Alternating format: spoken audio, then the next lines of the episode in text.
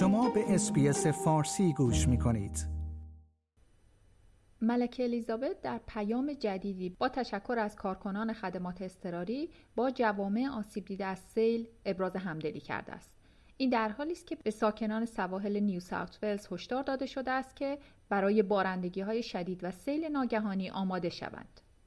در این پیام ملکه که در اینستاگرام منتشر شده آمده از شنیدن خبر تلفات جانی و میزان ویرانی متاسف شدم.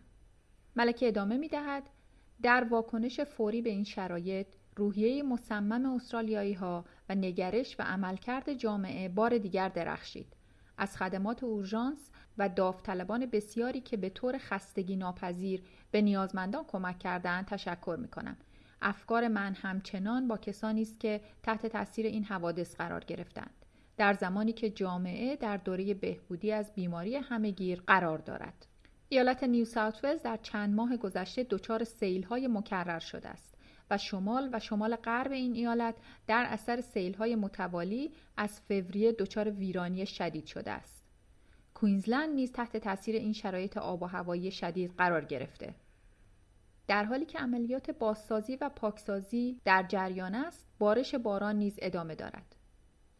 سارا اسکولی کارشناس اداره هواشناسی گفته که بارش شدید باران در سواحل مرکزی و جنوبی ایالت نیو ولز برای بقیه هفته پیش بینی شده است. خانم اسکولی روز چهارشنبه گفت ما در حال پیش بینی بارندگی 6 ساعته در مجموع بین 60 تا 100 میلیمتر و حدود 140 میلیمتر در مناطق ساحلی هستیم. اداره هواشناسی همچنان هشدار داده که حوزه های اشباه شده می توانند به سرعت به هر گونه فوران باران واکنش نشان دهند و ترس از وقوع سیل ناگهانی و لغزش زمین را افزایش دهند. بر این اساس یک هشدار آب و هوای شدید برای گاسفورد تا جنوب بگار تا بخش‌های مرکزی و جنوبی داخل این مناطق در حال گسترش است. پیش بینی شده که بارش ها در روز پنجشنبه افزایش یافته و تا آخر هفته ادامه داشته باشد. همچنین دیدبانی سیل برای رودخانه های ساحلی مرکزی و جنوبی صادر شده است. این گزارش حاکی است که سیلاب های جزئی تا متوسط برای رودخانه های ولامبی بروک، Lower هانتر، نیپن، هاوکسبری، Upper کاکس، کلو، مکدانلد، پاراماتا، جورجز، وارونورا، شول هیون، کلاید، مورویا، دیوآ، مکواری، کوین بین و مولونگلو پیش بینی شده است.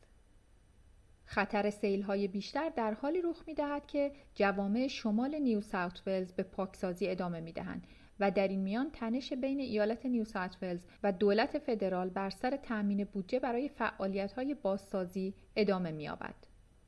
نیو ولز کمک های مالی جدیدی را برای بازسازی خانه های آسیب دیده از سیل و بدون بیمه در روز دوشنبه اعلام کرده و گفته که این بودجه را تخصیص داده زیرا از انتظار برای کمک های دولت فدرال خسته شده است. اما نخست وزیر اسکات موریسون روز سهشنبه گفته که به نخست وزیر دومینیک پروتی نامه نوشته است تا تاکید کند که از تقسیم بودجه بازسازی ها بین این ایالت و دولت فدرال راضی است.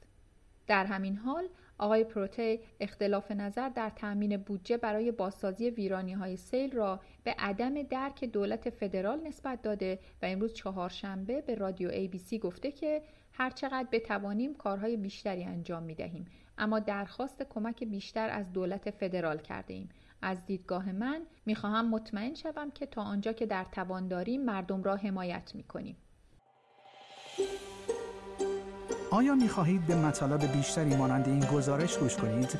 به ما از طریق اپل پادکست، گوگل پادکست، سپوتیفای یا هر جای دیگری که پادکست های خود را از آن می گیرید گوش کنید.